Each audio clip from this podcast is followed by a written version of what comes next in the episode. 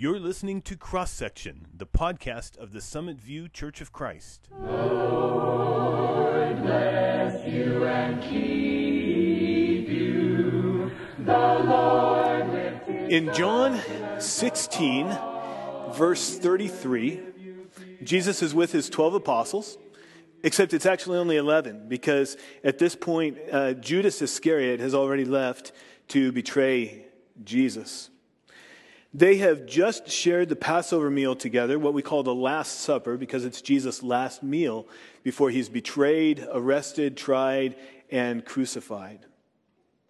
And in chapters fourteen to sixteen, John shares with us an extended section of teaching that Jesus gives after that meal. Really, that teaching starts in chapter thirteen, runs through chapter seventeen, but the, the bulk of it is chapters fourteen to sixteen.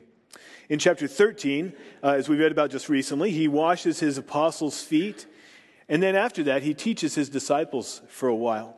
He'll finish with a prayer in chapter seventeen, but the, the main teaching section ends with these words in chapter sixteen and verse thirty-three. Jesus says, "I have told you these things so that in me you may have peace.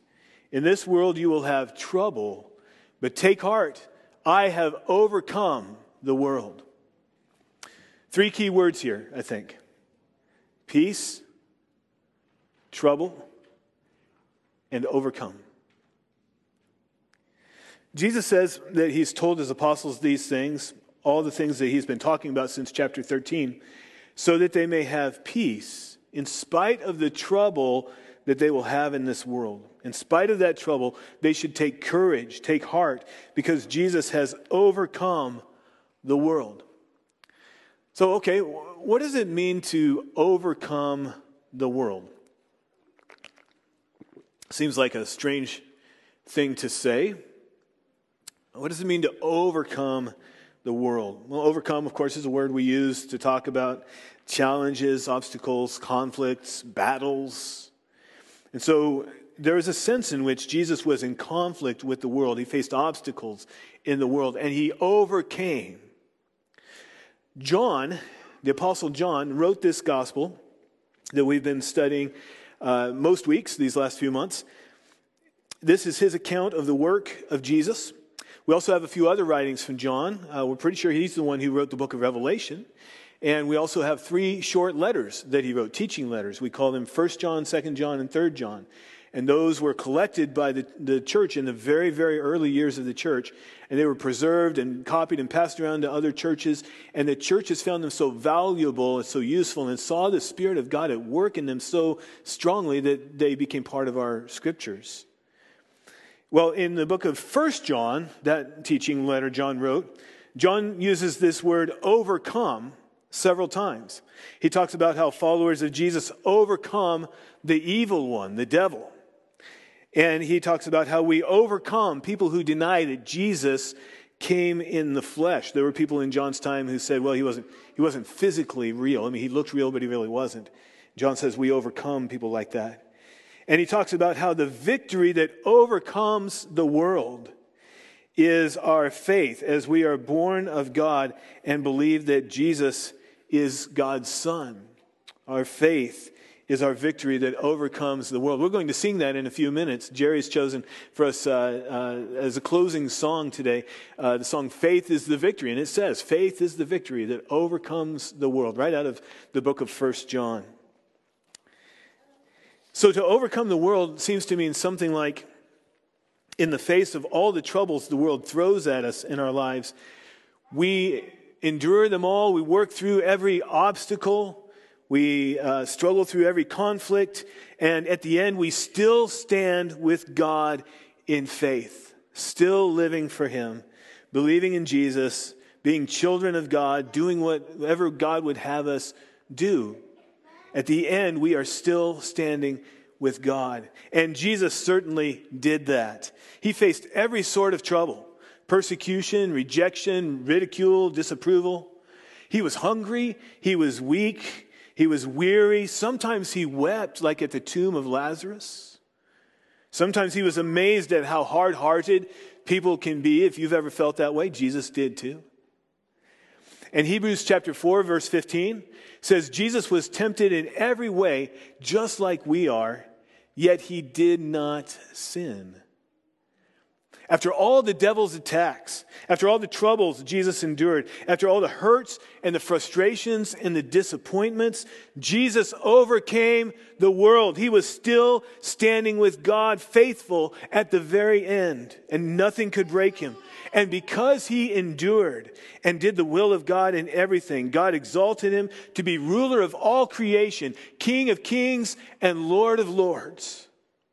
Now, in John sixteen, verse thirty-three, that exaltation has not come yet, but it's near.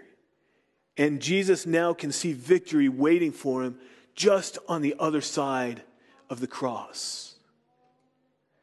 And we know God richly rewards everyone who endures in service to his kingdom to the end, like Jesus did, just as he rewarded Jesus. But Jesus' apostles, of course, they can't see as far as Jesus can see. They don't know the full plan of God as Jesus knows it. Jesus' apostles are about to face trouble like they've never seen before. Sometimes trouble comes upon us in ways we didn't expect, didn't want, didn't do anything to deserve. Jesus is about to be taken away from his followers. Within twenty-four hours, they will see him fall into the hands of his enemies and die. And it will look to them like God has abandoned them, like Jesus is gone, and like they have no more hope. If, if you've ever felt like God has abandoned you, he's let you down, you have no more hope, then you can understand how Jesus' apostles would feel in just a few hours after Jesus said these things. But Jesus wants them to know now, before it happens, before that dark time comes, how to have peace when the trouble comes and how to overcome the world. And I want to share with you three short sections of what Jesus told his apostles that night after the Last Supper in chapters fourteen to sixteen to get them ready for the time of trouble so that even when it came, they would have peace. Because we face trouble too, often unexpectedly, and we need God's peace in those times. So let's look at these three uh, snippets of Jesus' teaching in this section to help us find this peace. First part of Jesus' teaching I want to share with you this morning, John fourteen and starting in verse fifteen. John fourteen, verse fifteen. Jesus says, "If you love me, keep my commands. And I will ask the Father, and he will give you another advocate to help you and be with you forever, the Spirit of truth. The world cannot accept him because it neither sees him nor knows him. But you know him, for he lives with you and will be in you. I will not leave you as orphans. I will come to you. Before long the world will not see me anymore, but you will see me. Because I live, you also will live. On that day you will realize that I am in my Father, and you are in me, and I am in you. Whoever has my commands and keeps them is the one who loves me. The one who loves me will be loved by my Father, and I too will love them and show myself to them." Then Judas, not Judas Iscariot, said, "But Lord, why do you intend to show yourself to us and not to the world?" Jesus replied, "Anyone who loves me will obey my teaching. My Father will love them, and we will come to them and make our home with them. Anyone who does not love me will not obey my teaching. These words you hear are not my own. They belong to the Father who sent me. All this I have spoken while still with you. But the Advocate, the Holy Spirit, whom the Father will send in my name, will teach you all things and will remind you of everything I have said to you. Peace I leave with you. My peace I give to you. I do not give to you as the world gives. Do not let your hearts be troubled, and do not be afraid." Jesus begins to hint here at what's going to happen to him. He says in verses eighteen and nineteen that he's going away and that the world will not see him anymore, but his disciples will see him. There's a transition coming. Jesus knows about it, but his followers aren't ready for it. Jesus is going to die and he will have to leave them for a little while. But he says in verse eighteen, he will not leave them as orphans. He's not going to leave them all alone, just abandon them. Trouble is coming, but he will not abandon them. And then he gives them what for us is great news. But for them, they probably didn't understand it yet. It, it wasn't something that they were quite ready uh, for, but they would understand later. Jesus says God the Father will give his followers an advocate, someone to stand with them and to help them, the Holy Spirit. Jesus will ask his Father, and God will send his Spirit, and the Spirit, verse sixteen, will help the apostles and will be with them forever.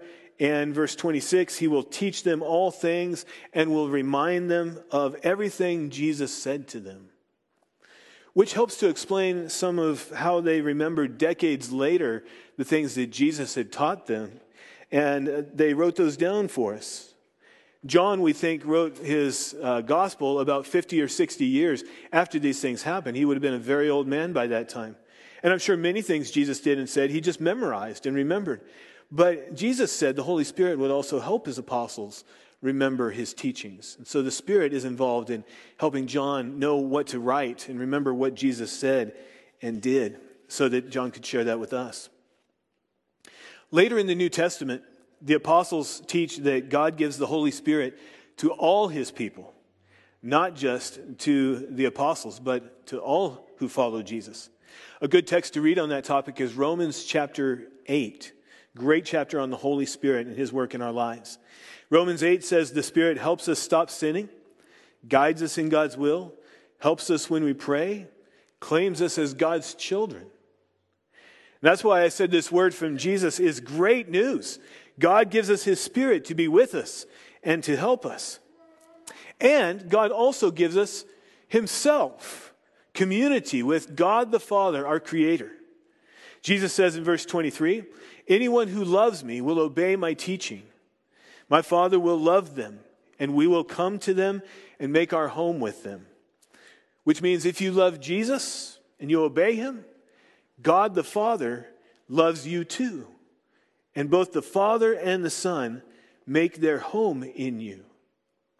And so the fullness of what we call the Trinity, the three persons of God, God the Father, God the Son, which is Jesus, God the Holy Spirit. The fullness of God lives in us as we love Jesus and obey his teaching. This was Jesus' promise to us. So what this means then is that whatever troubles come our way in life, as we continue in spite of those troubles to obey Jesus and to love him, the fullness of God, our Creator, lives within us and with us. God gives us his Spirit to help us, and even the Father and Jesus the Son make their home in us. And so whatever troubles come upon us, we are not alone. When we grieve, we are not alone. When we're apprehensive, we are not alone. When we're angry at some evil in the world, well, you know, God probably is too. We are not alone. When we're sick, we are not alone. Even when we're lonely, when we're lonely, we are not alone. God is with us, even if we don't feel it at the moment. Jesus' apostles are about to be terrified, panicked, separated from Jesus physically because he's going to die. They're going to be crushed, filled with grief, and lonely without him. They're going to feel like God let them down, but they will never be alone. And Jesus tells them this so that they will have peace and will not let their hearts be troubled and will not be afraid. Actually, in just the next few hours, they will be afraid. They'll be very afraid. Because they won't even have time to process all this that Jesus is teaching them. But later they will remember, and it will strengthen them, and they will find peace because God will be with them. And all that Jesus tells them to do, besides, you know, don't be troubled and don't be afraid, is verses fifteen and twenty-one, if you love me, keep my commands. The key to having the fullness of God live in us and help us and bring us peace is to love Jesus and keep his commands. When we do that, God is with us. The second part of Jesus' teaching that I want to point out to you this morning, chapter fifteen, beginning in verse one.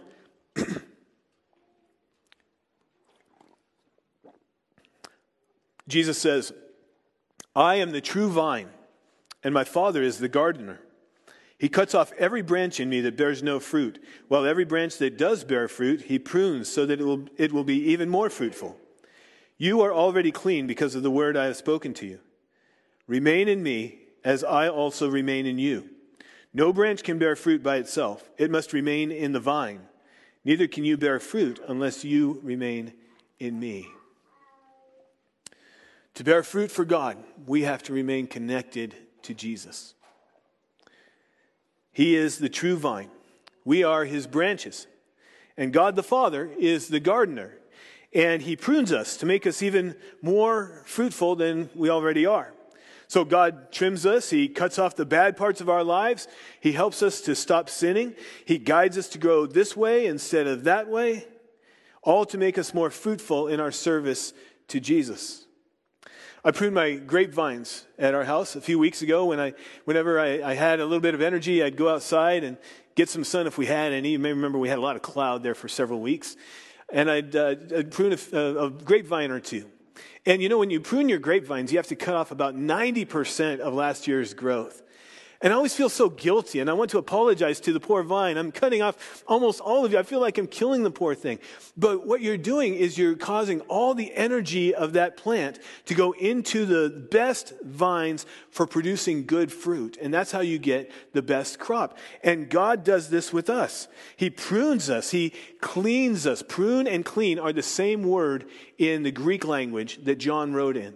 So when he says God prunes us and you are already clean, he means God cleans us and you are already pruned. And those are the same word in Greek. They just come out differently in, in English. God prunes us. He cleans us. He takes the bad parts off a bit at a time. Everything that keeps us from really, really living for God well, so that we can produce the best possible fruit for him. And God does this for everyone who stays connected to Jesus. He transforms our lives in this way. Remain in me as I also remain in you, Jesus says in verse four. And that's both a command and a promise. Remain in Jesus, and Jesus will remain in you. Stay in Jesus. Let God prune and clean you so that you can bear good fruit in your life. And also, Jesus promises to stay in us as well. He will not leave us. And that's the second time in, in our texts this morning that he has said that. As we remain connected to Jesus, the true vine, we get both his continuing presence in our lives and God's constant work to prune us to be the best people we can be, exactly who he created us to be, so that our lives do good and bring him glory. Let's look at the third and last part of Jesus' teaching that I want to point out to you this morning, chapter sixteen and verse sixteen. Chapter sixteen, verse sixteen. Jesus went on to say, "In a little while you will see me no more, and then after a little while you will see me." At this, some of his disciples said to one another, "What does he mean by saying, 'In a little while you will see me no more, and then after a little while you will see me,' and 'because I am going to the Father'?" They kept asking, "What does he mean by a little while? We don't understand what he is saying." Jesus saw they wanted, that they wanted to ask him about this, so he said to them, "Are you asking one another what I meant when I said, 'In a little while you will see me no more, and then after a little while you will see me'? Very truly I tell you, you will weep and mourn while the world rejoices. You will grieve, but your grief will turn to joy. A woman giving birth to a child has pain because her time has come. But when her baby is born, she forgets the anguish because of her joy that a child is born into the world. So with you, now is your time of grief, but I will see you again, and you will rejoice, and no one will take away your joy." Jesus' apostles don't understand yet, but Jesus is predicting his death. He would die the next day, and his followers would see him no more for a little while. But then God would raise him from the dead, and they would see him. So with that in mind, I want to focus in on verses twenty to twenty-two. Jesus says his apostles will weep and mourn while the world rejoices, And they will grieve. Of course they will when they see him die. Of course they'll grieve. But then they will rejoice, and no one will ever take away their joy, ever again. Of course their joy will never be taken away. Once they witness Jesus raised from the dead, nothing in life will ever be able to take away their joy and all their confidence in God. There's nothing else to be afraid of in life if God raises the dead. Life is still scary to us, but we know that in the end, God raises the dead, and they saw proof of that in the resurrection of Jesus. And what happened to them that weekend when Jesus died on Friday and was raised from the dead on Sunday is what we experience over and over in this troubled life until all our hope and joy in God culminate in that great day when Jesus comes again and raises the dead. Some kind of trouble comes on us, often unexpectedly, and we struggle and we suffer and we grieve and sometimes we weep and mourn, and, and it's appropriate to do that. It's okay to weep before God when things aren't right. But we always have this reserve of hope and even of peace because, four reasons. One, God gives us his Spirit to live in us, to help us in every trouble. God gives us his Spirit. Two, God the Father himself and Jesus his Son make their home in us. God the Father and Jesus make their home in us. Three, Jesus remains in us as we remain in him, and God prunes us to make us fruitful in his service so that our lives have real purpose and eternal meaning as we serve the purposes of the eternal kingdom of God. Jesus remains in us as we remain in him, and God prunes us. Number four, the resurrection of Jesus promises that one day all our griefs will turn to joy, joy that no one can ever take away. Jesus' resurrection reminds us, promises that our grief will turn to joy one day. Now that last part is too much for Jesus to share with his apostles on this night. They're not ready for that yet, more than what he's already said. But later they'll understand. And they'll write about the hope we have that when Jesus comes again, all his people will rise to eternal life. And there will be no more death or mourning or crying or pain, for the old order of things will have passed away. The Apostle Peter, who heard Jesus say these things, writes in First Peter three, verse twenty-one, that the power in our baptism is the resurrection of Jesus Christ. In baptism, our lives are immersed into his. We are submerged into Jesus. We are overwhelmed and overcome with Jesus. And as we are immersed into him, we are also immersed into the promise of his resurrection. That as he was raised from the dead, so will we also be. And so we share in that promise. And so Peter writes in First Peter chapter one that even though we may have had to suffer grief and all kinds of trials, we are filled with an inexpressible and glorious joy, for we are receiving the result of our faith, which is the salvation of our souls. And our troubles are hard. Some days they're so hard. I've got plenty of troubles, and some of you have it harder than I have it. But in every trouble, God is with us, and his Spirit helps us. In every trouble, Jesus remains connected to us as we remain connected to him. And we know he understands what it's like to be in our shoes because he faced all sorts of trouble too. In every trouble, God the Father is still at work in our lives to prune us and to make us fruitful in his kingdom so our lives have eternal purpose and meaning. In every trouble, the resurrection of Jesus promises that a day is coming when God will completely and forever renew our joy, joy that no one can ever take away. The joy the apostles felt when they realized Jesus was alive from the dead was just the beginning of that ultimate joy. And even today, we taste that joy a little bit every time God helps us and lifts our burdens a bit and gives us his peace. We can, we can feel that joy. We can taste that joy that will be so much greater when Jesus comes again. Jesus said, I have told you these things, so that in me you may have peace. In this world you will have trouble. But take heart, I have overcome the world. And by these promises, by the presence of God in our lives, by the help of the Holy Spirit, and by the fellowship of Jesus our Lord, by God's pruning and the way He renews our joy again and again, by all this we too can have peace in a troubled world, because we stand with Jesus and He has overcome the world. May God give you peace today. May He bless you. Let's pray together. God our Father, we thank you for Jesus, who gave his life for us on the cross to bring us peace with you, that he would become a sacrifice uh, to uh, atone for our sins, all our wrongs by which we have dishonored you and rebelled against you.